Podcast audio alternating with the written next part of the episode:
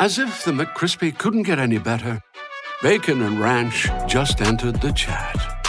The Bacon Ranch McCrispy, available at participating McDonald's for a limited time. Ba-da-ba-ba-ba. Support for the Heel Tough Blog podcast comes from Manscaped, who is the best in men's below the belt grooming. Manscaped offers precision engineered tools for your family jewels. Look, guys, we've all been there. We've all been trimming. All of a sudden, we clip something we don't want to clip. You don't want to do that. Make sure you take care of your downstairs area, just like the Tar Heels have to make sure they take care of Sam Howell. We don't want to have to put the backup in. And guess what? There's no backup for your balls. So that's why Manscaped has redesigned the electric trimmer. Their Lawnmower 2.0 has proprietary skin safe technology, so this trimmer won't nick or snag your nuts. That's right, manscaping accidents are finally a thing of the past. And come on, guys, don't use the same trimmer on your face that you're using on your balls. Let's just be honest, that is disgusting. Manscaped also has the crop preserver, an anti chafing ball deodorant and moisturizer. So you don't have to use any of those powders or whatever. You already put deodorant on your armpits. Why not put deodorant on the smelliest part of your body? Right now, you can get 20% off plus free shipping with the code BIGHEADS. That's all one word, BIGHEADS at manscaped.com. Always use the right tools for the job. Your balls will thank you. Get 20% off and free shipping with the code BIGHEADS at manscaped.com. That's 20% off with free shipping at manscaped.com and use the code BIGHEADS to get your Manscaped product today. Davis steps under center. Gibson and McClendon behind him. Davis with motion by Richard. Will give the ball to McClendon. He leaps. Oh, he doesn't get in. He fumbled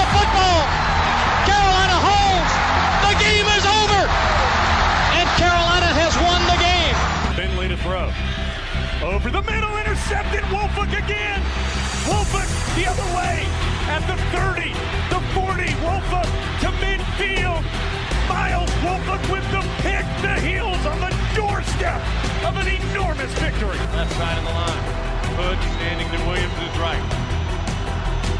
Williams gonna throw. One on one. Davis has it. Touchdown! Carolina wins! Carolina is the Coastal Division champion! Bernard fields it at the 26. Heading to the far side. Gio at the 35. Gio, he's at the 50. No, he's not. Yes, he is. Gio is going to take it for a touchdown. Are you kidding me?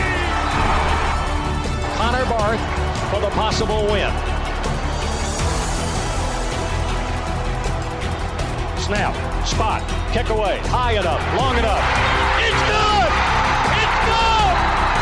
Carolina has won the game on a 42-yard field goal by freshman Connor Barth. Good gosh, dirty! This is the Heel Tough Blog Podcast, Big Heads Media Podcast.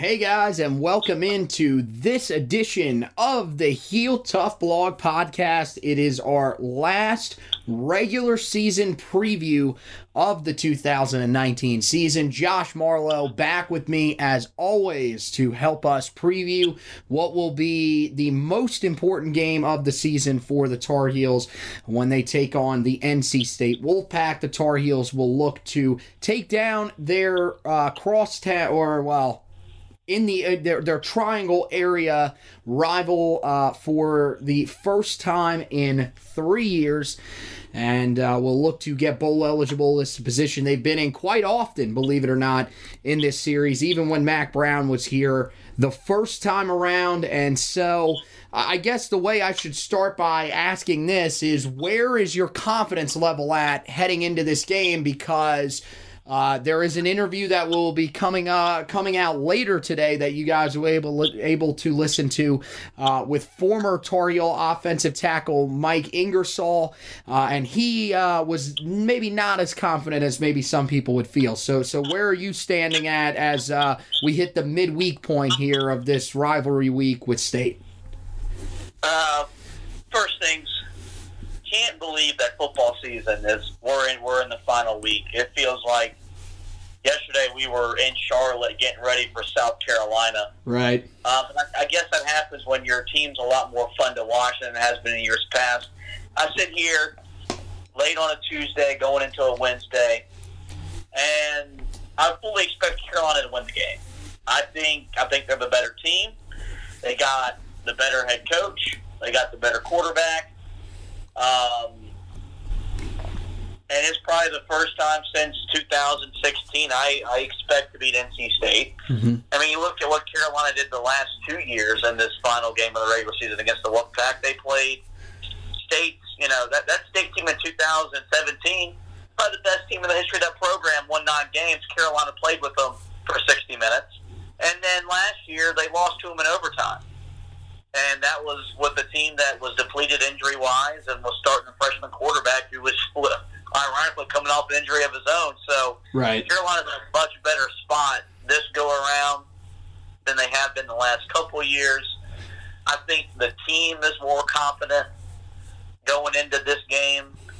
Um, but with all that said, they've got to be ready to go. NC State might be four and seven.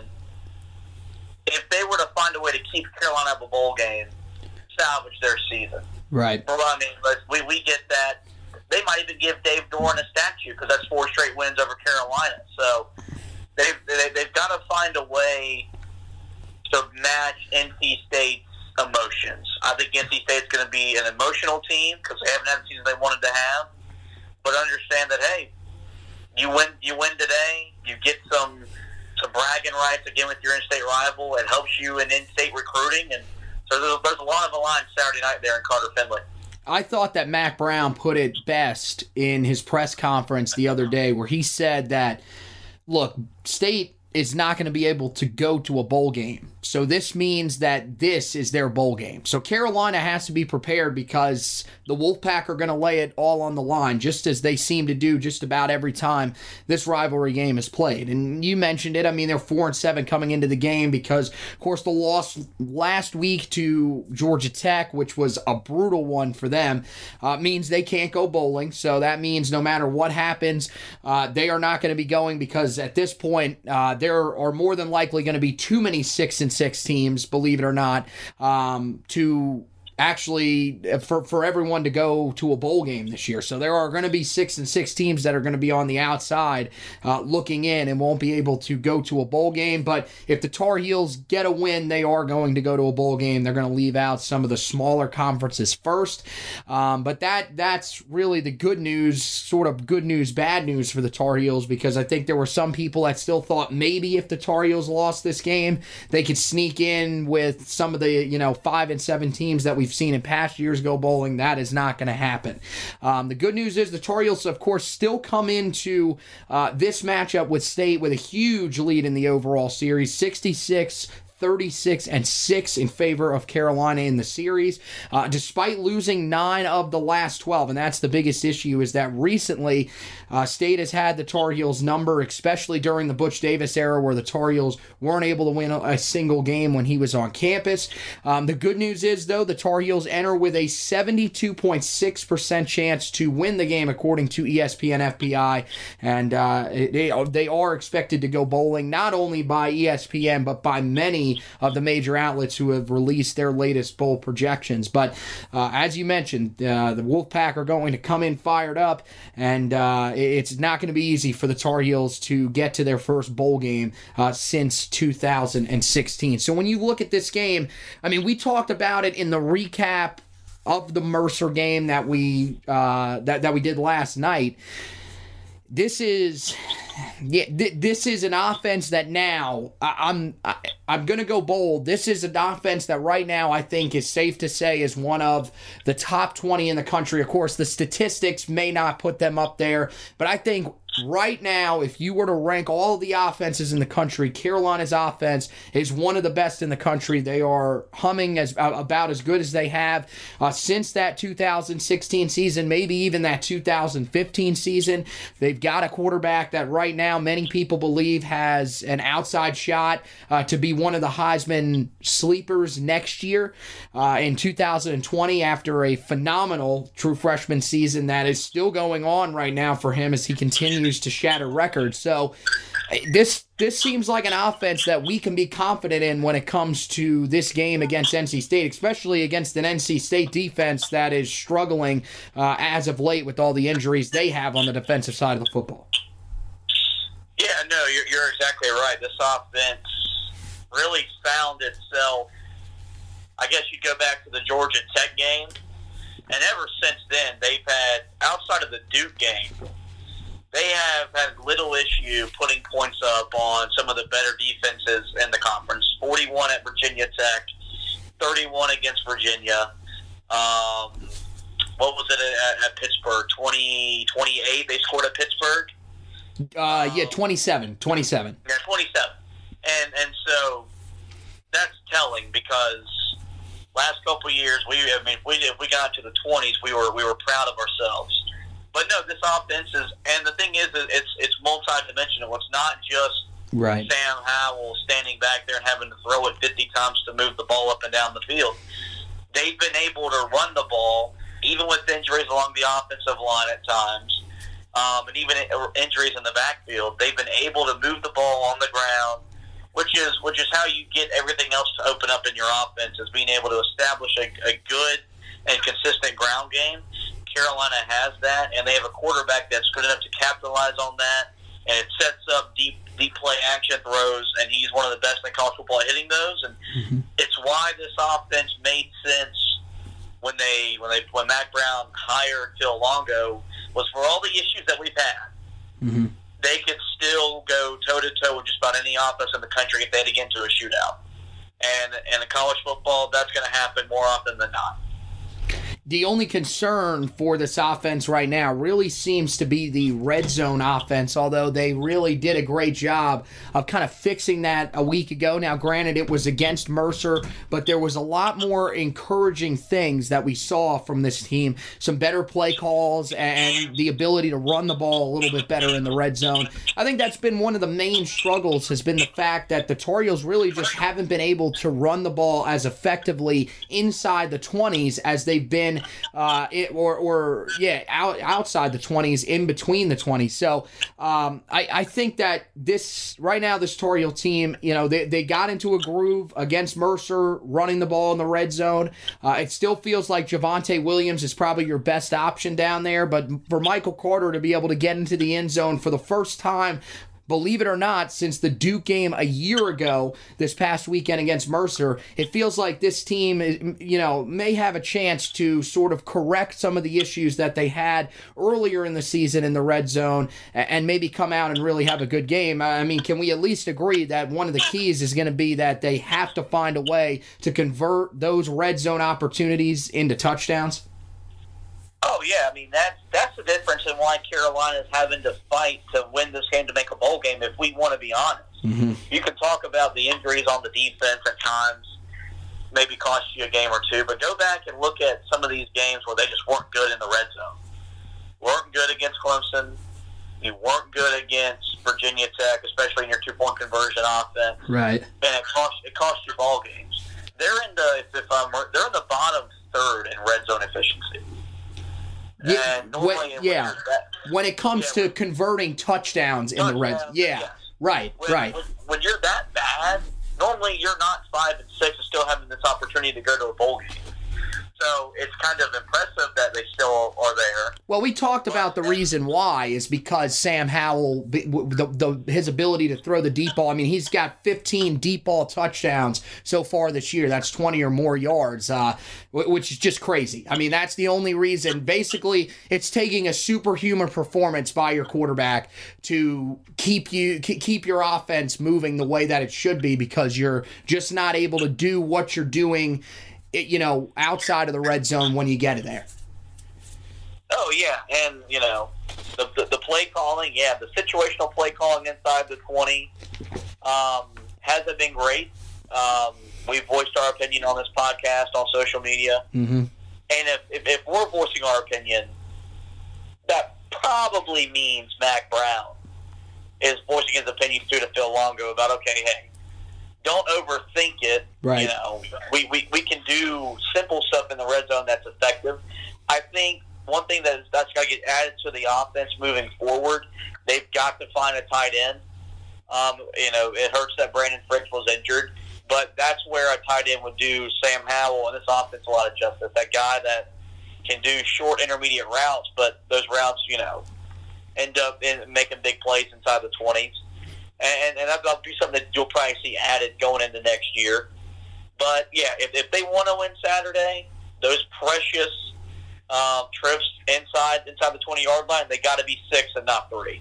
And it, it's really that simple. And you've seen Mack Brown at times just say, "Screw it, I'm not going to kick a field goal either. We're going to we're going to convert a fourth down, or we'll turn the ball over and go play defense." So shows you that he he has been frustrated with this red zone offense because he's tired of kicking field goals. Yeah, and I think, you know, this being the final game of the season, one of the other things that I think is really going to help this red zone offense next year is the fact that you are going to be able to run Sam Howell a little bit more because no no matter who it is, whether it's Jace Ruder sticking around, uh, which, you know, at this point there's no reason to believe that he won't, uh, he'll be back healthy, and that means that he'll be there as a backup if needed, or Jacoby Criswell, the true freshman who will come in uh, if he stays committed. Jefferson Boaz uh, could also be a quarterback if needed. If, uh, if if Criswell was to leave the class for some reason, again, there's nothing that we're not trying to say anything here. I'm just saying there are options at quarterback for the Tar Heels next year at backup.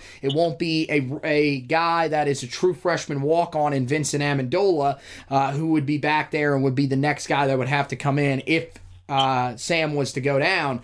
And I think that's one of the things that we saw early in the year. We saw it against South Carolina. They were able to run him a, a little bit in the red zone. He actually took in the two point conversion uh, that cut the lead to three in that game. We saw him have the rushing touchdown against Wake Forest. So I think with him being a threat to run the football in the red zone. Not only could it open up, you know, his ability to score in the red zone, it could open up some of these running lanes for these running backs because you are going to have to account for the quarterback when it, you're in the red zone because he can keep it himself and take it in. So uh, I think that'll be a big help. I wonder if we'll see a little bit more of that considering this is uh, basically seen as the final game of the season or it should be seen as the final game of the season because in order to have another game, you have to win this game, so you have to lay it all on the line. I wonder if that'll be brought into play. Uh, and that's one of the things that Brant Wilkerson brought up when I was talking to him with, with, with his interview uh, earlier last week you know, he's a guy that, uh, you know, he, he's one of the guys that thinks that this offense is, that's the biggest thing that's really lacking is the fact that they've got a mobile quarterback, but you can see at times that, you know, Sam wants to take off and run, but he decides to either just take the sack or throw it away because he doesn't want to risk any big injury that's going to cost this team their starting quarterback for a long period of time. With this being the last regular season game of the year, could be a lot different. So it'll be interesting to see if that changes. When we look at the defensive side of the ball for Carolina, uh, you know, the the good news is is that their biggest struggles have been against the pass so far this year, especially in the two games prior to the Mercer game. That was where Carolina was picked apart. Um, we we of course talked about it. The defensive line just has been nowhere near as good as it was earlier in the season, and that's mainly because you got a lot of young guys uh, outside of Jason Strowbridge and Aaron Crawford. And for those two, Aaron Crawford and Jason Strowbridge, both guys have played over a thousand snaps so far this season. So uh, they have been out there just about as much as any defensive lineman in the entire country. And they're let's just be honest. I mean, they're getting worn down, worn down, and you can't really say that it's on the strength and conditioning staff to have those guys in, in perfect condition. I mean, it's uh, almost unheard of, especially at the college level, for guys to play. I believe after this past weekend, over 1,100 snaps. So, um, you know, I, I think that's one of the big things. The good news is they're going up against a struggling offense. NC State's offense is nowhere near as good as it's been in the past. It mainly starts with the quarterback position. Of course, they don't have a guy that is as established as some of the other guys that they've had in the past, like Ryan Finley or Jacoby Brissett. Uh, instead, they're going with Devin Leary, who's you know a guy that was talented. He was an Elite 11 quarterback at one time, um, but just hasn't had a great year so far for them. Their rushing attack is iffy. It's not really all that great, but it's not terrible either. Uh, the biggest thing for Carolina, I think, going into this game is going to be slowing down that run because that was the thing that killed us the most last year. Uh, you'll remember Reggie Gallaspy had a huge game, and coming into that game, he really hadn't done much throughout the season. So, um, I, I, you know, I think that's that's one of the biggest things. I mean, this it, it, it helps that Carolina's weakness will be matched up against NC State's weakness in this game, right? Yeah, no, we've we've talked at length about the struggles the defensive line has had the last month or so of the year, um, and and the stats that you just said mind-boggling how much those two guys have had to play. Mm-hmm. But that said, Saturday you you're whether you're tired, beat up, for, for Aaron Crawford and Strowbridge, final time to suit up, you you've got to find a way to, to fight through Mhm. the fatigue and, and go play. And it helps that State's offensive line and State's offense as a whole isn't all that great. And that's just that's being brutally honest. Um, they've they've struggled on that side of the ball, like you said. They've not established with a guy under center. Um, as of right now, for all we know, he'll probably be the next uh, starting quarterback somewhere in the NFL because that's what NC State appears to do well is is produce uh, NFL quarterbacks which can't win the ACC. Mm-hmm. But uh, you, you know, it, it's going to be a game that I think Jay Bateman may have the upper hand of being able to scheme his defense to be in a, a good position. Mm-hmm. He, he struggled against Virginia and against Pittsburgh, but those two kind of offense had big time games at a time that those teams needed to have for them to continue playing for a potential spot in the ACC title game. NC State not in that situation. Um, it just feels like a game that Chazz Surratt's going to make some big plays in. Right. That's where I'm feeling because he did it against Duke. He, I mean, every time we've needed a play, he's been able to make a play, and it feels like him and Jeremiah Gemmel uh, will be able to do that. And and I don't know, maybe I'm reading in too much to what they did last week. I know it's Mercer. Right. I told you the biggest thing about that game was getting confidence in certain areas of your football team. For the offense, it was your red zone. Mhm. Your defense, it was just uh, as a whole getting more confident. They got some takeaways. They may need a takeaway or two Saturday night to get, to find a way to win the ball game. I Right. think the move to put Don Chapman in the starting lineup was a, to be honest, a belated move. I think he should have had more playing time to begin with because Yep. when he started the Georgia Tech game, wasn't all that bad. So, um, I, you got to look at, at that. But it feels like that it, you know they're they're going to do enough to keep Carolina in the game because they've done that all year long. Oh, I think so as well. Uh, I, I know that there's definitely some concern, uh, ma- mainly with you know some of the corners that that have struggled uh, late in the season. But I mean, here's how I look at it. I mean, Storm Duck, Trey uh, Trey Morrison, both guys had injuries that they were playing with towards uh, the the latter part of the schedule there that we played so far um, against Virginia and, and Pittsburgh. Both guys were still banged up. Trey Morrison didn't even travel for the game against Pittsburgh. Now they're they're about as healthy as they've been since early in the season. They're they're about as healthy as they're going to get because they didn't have to play a whole lot last week. Storm Duck had an interception in that game as well. So you want to talk about confidence builders? That's one for him. Uh, and then I mean you know of course Myles Dorn back there last game of his career. You know he's going to come out fired up and ready to go. Uh, and I, I agree with you. I thought Don Chapman again. Now it was against Mercer, but I thought he showed that th- there was a reason why early in the season he was playing. There's a reason he started the game against Georgia Tech. There's the reason uh, that he showed flashes in. Um, oh man, what was the game? I, I somehow cannot remember the game prior to Georgia Tech. Clemson, Clemson, um, when he had to come in and play uh, in place of Cameron Kelly, who was out injured. So, I mean, it's it's you know it's things like that. There's there's some different guys back there. I feel like there's a little more confidence going in, and you know I think that this, this defense realizes that you know they're going to need to step up and, and try to help this offense out because you know uh, even though this offense has been potent at times like we said they they probably see the red zone struggles as well.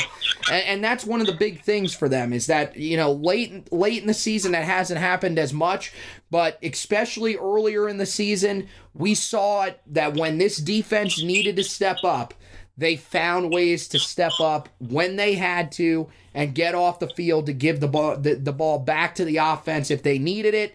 Uh, and I think, you know, hopefully we won't be in that situation this weekend. It won't be one of those games where you have to come from behind. But if it is, I, I think this defense, it, it's still, you know, as you said, one of those ones that isn't a liability at this point. It can come up with a stop from time to time if it needs to. And uh, that's all they're, I mean, that's what they're going to have to do against NC State. Um, the good news is, is that uh, it doesn't seem like they'll have to score a lot of points unless NC State's offense just all of a sudden uh, kicks it into a higher gear. Now, the matchup between the Tar Heel offense and the NC State defense a little more interesting because, of course, look, NC State they've struggled a little bit more defensively this year. Uh, their defensive backfield has had a real tough time with a lot of injuries, uh, just like the Tar Heel defensive backfield. That's why they're struggling against the pass as well. But the thing that they have that the Tar really haven't had late in the season is a pass rush. Uh, now, again, theirs has cooled down. It's nowhere near as lethal as it's been in the past. But I think that's going to be one of the interesting matchups is this NC State defensive line, which does like to get after the quarterback, against a an offensive line that has improved as the season's gone along. You can see some of these guys starting to get a little more comfortable, but still isn't the greatest at protecting quarterback Sam Howell. Oh yeah, um, that's that's the key to the odds for the game every week for Carolina offensively. Mm-hmm. Give your young quarterback time to do what he can do, and we've seen it when when he has time. Look what he does. He puts up big numbers. When he doesn't have time, you lose. And I mean that's that's quite frankly what happened. You look at Virginia or not Virginia, Pittsburgh. Even though they lost in overtime, if they protect him better in certain situations, the third down play that they had to kick a field goal to force overtime, maybe you win the ball game. And um, it's been an offense that's battled injuries and, and, and a little bit of youth up front. I think they've grown a lot uh, over the course of the year. And it, you're right. It does help that NC State's defensive line doesn't feature, you know, a, a group full of NFL, of NFL caliber talent. That that helps you. Uh, but if, if, if they're going to win, you've got to keep Sam upright. Right. Keep him keep him poised. Keep him confident when he's got to make his throws. If not, this game could go sideways, and you don't want that.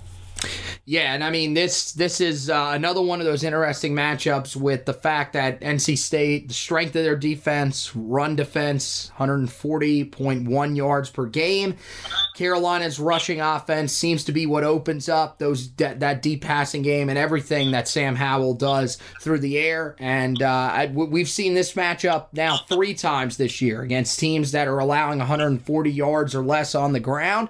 And each time the Tar Heels have been able to run the ball. They did it against Virginia. They did it against Pittsburgh. Now the question is, will they be able to do it uh, in this game against NC State? That'll be one of the other interesting things that we're going to keep an eye on. So uh, let's get the key to the game. Uh, I mean, there's there's definitely a, a ton of them that we could have just kind of talked about a little bit. But what is your number one key to this game if the Tar Heels want to pull out this victory and get to a bowl game? To me, it doesn't come down to X's and O's. It comes down to emotions. This is a rivalry game with a lot on the line for Carolina. Mm-hmm. And for NC State, this is their Super Bowl. It's their Super Bowl every year, but especially this year with their season being lost. You've got to find a way to match their energy for 60 minutes. Carolina's not good enough to wait until the second quarter to wake up and want to play. When that ball gets kicked off at 7 o'clock, you've got to be ready to go. Mm-hmm. You don't want to give NC State any life, get whatever kind of crowd that could, will show up and it's a reason to yell and, and make some noise. And so I think that's. If, I think if Carolina, because I, I told you earlier, Carolina's right. a better football team, hands down. They're they're better, and they've got the better coaching staff. But if they if, if they don't match the energy in the stadium from from NC State and the emotion NC State's going to play with, then you're liable to get beat. And so that's my key to the game: match their match their energy and excel it. Well, my key to the game is is what we talked about a little bit earlier, which is capitalize when you get in the red zone. Uh, you said it, and it's something that you know we we've kind of talked about throughout the year, and I think everybody knows at this point. That's one of the biggest reasons why this Tar Heel team is not already locked into a bowl game and not in ACC coastal contention in the final week of the season. Uh, you know, they've had their chances to put up more points, especially in the games earlier in the season. They've had ga- games that uh, they would have been able to end in regulation. Games against Pittsburgh, games against uh, against Virginia Tech. Both of those games, they had opportunities to close out that game in regulation if they score in the red zone when they had the opportunities. They have to do it in this game against NC State because it feels like a game that you're probably going if, if things go the way that they should because of the talent and, and because of where this team is at right now, you should be ahead at points in the game. The key is don't be kicking the field goals that are going to keep the game a six point game instead of a 10 point game. You need to capitalize when you have those opportunities. If Carolina can do that, if they can come away with, you know, at being, you know, at least uh, you know, maybe one possession you come up with a field goal out of the ones that you have in the red zone, or all of the possessions that you have in the red zone are converted into touchdowns. That's what's going to be the difference in the game. I think Carolina, uh, if, if, they're going to get it done, they have to get it done in the red zone. So, uh, who are going to be the uh, players of the game that we're going to be talking about on the offensive and defensive side of the football? Again, Sam Howell is not one of the guys that you can pick on the offensive side of the football. Everybody on the defensive side of the football can be picked. Um, offensively, give me give me Michael Carter. Okay. Um, I think he's hit. You know, we touched on this when we talked to Mercer. He's he's he's hitting his stride. He's a lot more confident toting the rock. Mm-hmm. He's running. He's running hard. He's hitting holes. And when he gets to the second level, he's a he's a tough man to catch. Defensively, I already told you, Chazz Surratt. Right. Uh, earlier in the year, you know, we, he kind of got the Sam Howell treatment, kind of cooled off. But I I think he's going to make some plays that if Carolina wins uh, winds up in the win column, you look at what happened defensively, it'll be Chazz Surratt. Uh, yeah, offensively, you know, Michael Carter, a, a, really good one. I think uh, Dazz Newsome's going to be a guy that's going to come out fired up and ready to play. Dazz did not play in the game against Mercer. He was suspended uh, due to missing a practice from oversleeping.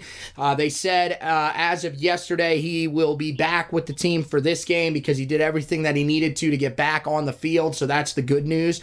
And I think he's going to be fired up to show Mack Brown that that was just a mistake and that he is ready to be a part of this team uh, for this this year and next year going forward. Uh, he's the leading receiver on this football team for a reason. And uh, I think, you know, with, with, Sam having him back for this game, it, it, will be huge. If he wasn't in this game, this, uh, th- this passing offense just wouldn't be the same without him. So I think he's going to come out and play a big role. On the defensive side of the football, you know, I, I you were talking about the guys on the defensive line. They've played a lot so far this season. I think that Uh, you know, Jason Strowbridge is a guy. His final game against NC State it feels like he he knows that he's going to have to show something against uh, a young quarterback in Leary who's who's had some struggles throughout the year, especially when they've been able to get pressure on him. I feel like he's a guy that's going to realize that, have a chance to step up. Uh, last week they did some interesting things with him early in the game where they you know put in Jaleel Taylor at the four eye technique spot and kind of moved Jason Strowbridge to a more natural five technique defensive end spot. Uh, I think they might do that a little more again in this game, and he was extremely effective when he was playing out of that spot uh, in the game against Mercer. Again, it is NC State, but this offensive line for NC State isn't as good as it's been in past years, just like their defensive line. And I think that uh, one of the guys that'll be able to take advantage of that will be Jason Strowbridge. So, uh, let's do the score predictions uh, as we wrap up the preview for the game against NC State. I'll let you go first. Uh, you have predicted uh, you predicted a win last week against Mercer, but uh, the last two ACC games you have predicted a loss. What are you predicting in this game? I think Carolina wins, and I think they're going to win decisively. Um, I think they're going to be ready to go. I think Mack Brown will have these these guys ready. I think they'll seize the opportunity to go to a bowl game, beat a rival for the first time in three years, get Mack Brown a two and two mark against in-state rival or in-state opponents this year, which is a lot more improvement than what we've dealt with the last three years. I think the Heels win 38-17 and will be recapping a, a fun win over the rival NC State and get, getting ready for bowl season. Well, Mack Brown owned NC State towards the end of his career in Chapel Hill the first time around. This time around, will he comes in in a little bit of a similar situation to what he was in early in his Carolina coaching career uh, when he first played against uh, or when he first coached against NC State, where he was struggling against them. Now, uh, look, this team comes in; they're the better football team on paper for sure. Uh, Mack's been in this situation before. He was in this situation back in 1995 and pulled out the victory as well, and it was a very similar similar situation because Carolina was the more talented football team. We'll see if that, uh, you know, will work out for Carolina this time around as well. Um, I think that you know, right now Carolina, I, I think knows this is this is different than in past years uh, against State. Things aren't locked up, um, or in in the last two years, you know, you don't your season is not over. Uh, you know, if, if you don't win the game, you know, no matter if you win the game or lose the game. And last year, I, I, think we saw some fight out of the guys because they were trying. They, they knew that Larry Fedora's job was pretty much done. Uh, no matter you know whether he won the game or not, um, they were trying to make at least one more stand, uh, you know, to, to try to keep him around. Um, and, you know, things boil over. I think that that's going to be, you know, the kind of game that we're going to see here. I think emotions are going to be high on both sides because, eh, you know, who knows? NC State, I, I don't think that, eh, you know, anybody that actually has any inside information, uh, you know, with NC State athletics thinks that Dave Doeren is going anywhere. But I would not doubt if the feeling in that locker room is going to be made out to be that this could be be Dave Doeren's job on the line. So NC State's going to try to come out fired up. Uh, things could get very ugly uh, early and, and, and could stay that way for most of the game. Carolina's got to be ready for that, uh, and they've got to come out and, and, and show that fight that you were talking about. I think th- this is going to be another one of those one possession games that we've seen all season for Carolina. Uh, State is not the most talented team that they've faced, but they're clearly not the worst team that they've faced either. Uh, so I think this game will be close. Uh, I think it's going to be somewhat similar to last year. Uh, I'm going to go with Carolina 31 to 27 over NC State. This will be one I think that we're going to talk about uh, for a little while. I think uh, Sam Howell wills his team to a victory, and the Tar Heels go bowling for the first time since 2016. So. That is going to wrap it up for this preview edition of the podcast. And uh, of course, you guys can check out the game. It's on the ACC network at 7 o'clock, uh, as well as if you, if you don't want to listen to it on the uh, ACC network, you can head over and listen to Jones and Brian Simmons on the call for the Tar Heel Sports Network. Um, and, you know, we, I, I, think everybody's psyched at this point. It's going to be a fantastic matchup. Uh, if you believe that, you know, the crowd isn't going to show up, you're dead wrong on that. I mean, look, the team, their team is four and seven, but they're going to be fired up. I know a lot of Torio fans are going to be making the venture out there. Uh, make sure you're smart, stay safe, uh, and and just uh, you know try to help will this team to a victory. Uh, and hopefully, this team will be able to gain uh, those extra practices and be able to find themselves in a bowl game. So with that, we turn to the 40 yard dash, our final 40 yard dash of the regular season. And in this edition of the 40 yard dash, we start with some news about 2020 four star outside linebacker Trenton Simpson. He officially announced that he will announce his commitment on the opening day of the early signing period, which will be December 18th. So, not much longer for Tar Heel fans to wait. He was on campus once again for the Mercer game, and at this point, it seems like unless Clemson was to pop a late offer, uh, it is all but done for Trenton Simpson. He will more than likely be a Tar Heel and will officially announce that on December 18th. Um, we will be there to cover his uh, announcement as well well if he does end up having a ceremony, which you would expect, especially with him announcing uh, the date being the first day of the early signing period. So we will, of course, have everything that you need uh, up until his decision. And of course, we'll let you know if Clemson does decide to pop on that offer, which, again, doesn't seem to be coming anytime soon unless Justin Flowe decides uh, he is going to go to USC. And right now, it's still leaning strongly in the direction of Clemson. So that's the good news for Carolina. 2023 star defensive tackle commit Clyde Pinder Jr. will take his official visit to campus next weekend. He announced that on social media yesterday.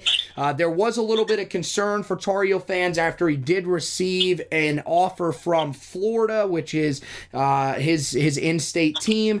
But at this point, uh, you know there are some 24/7 writers for Florida that are throwing some rumors out there. But as of right now, he still seems pretty solid to Carolina, so I wouldn't really be that concerned. Um, and especially if he takes that official visit and everything goes well I would not doubt that he's going to maybe even double down on his commitment. Um, most people believe that he already has doubled down to the guy that is the lead recruiter uh, for him, which is Tim Brewster. So, uh, of course, we'll keep an eye out for you uh, with that and let you know if anything changes uh, on the HeelToughBlog.com. Former Tar Heel inside linebacker Cole Holcomb finished with 13 tackles as he headlined a big NFL weekend for the former Tar Heels in the league. Uh, Mitch Trubisky had a nice performance against the New York Giants, but then again, that's everybody who has a nice performance against the New York Giants because the New York Giants suck. Uh, I am a Giants fan, so I am allowed to say that on this podcast. A couple other big performances from the Tar Heel guys included Mack Hollins uh, in his game for Philadelphia. Of course, he's been starting for most of the year, uh, and uh, some other other good performances from uh, Giovani Bernard as well. Uh, 10 Tar prospects are still alive for their state championships. Uh, they will look to join Kedrick Bingley Jones and AJ Beatty, who have already won state titles. Some big time matchups for uh, the Tar Heel commits uh, this week include Myers Park safety and four star uh, Tar Heel commit. Cameron Roseman Sinclair traveling down to Rockingham, North Carolina to take on Richmond Senior High School. We will be there for that one. And then there is a huge clash in the 1A uh, state playoffs here in the state of North Carolina as Jefferson Boaz, the 2023 star athlete that is committed to Carolina, will go up against uh, his future teammate in 2023 star running back Elijah Burris. The winner will move on to the 1A state semifinals. So, that is going to do it for this edition of the Heel Tough Blog podcast. Of course, we remind you guys to go on to HeelToughBlog.com, check out all of the great stuff that we have up there for you guys. On the football side of things, you can go back, check out the Mercer recap as well as the stock report. We'll have the trench report that's coming out later tonight. And then, of course, uh, we will get ready for NC State with the preview. You can check out um, all sorts of other great stuff that we'll have with the uh, NC State game. We're going to have an article coming out that will rank the best games that we've had against NC State. We rank uh, five of them and then give you a couple honorable mentions there as well. So make sure you guys check that out. Uh, and then, of course, we'll have all the recap stuff from you for the state game. We'll recap the game, have the stock report for you and the trench report for you. And then we don't really know what direction we're going to be going uh, from there just because we don't know what this Tar Heel team will be doing. If they win, we'll, of course, have all the bowl coverage for you. We'll get let you you know where everybody is predicting the Tar Heels to go before they eventually get placed in a bowl game uh, a couple of weeks down the line.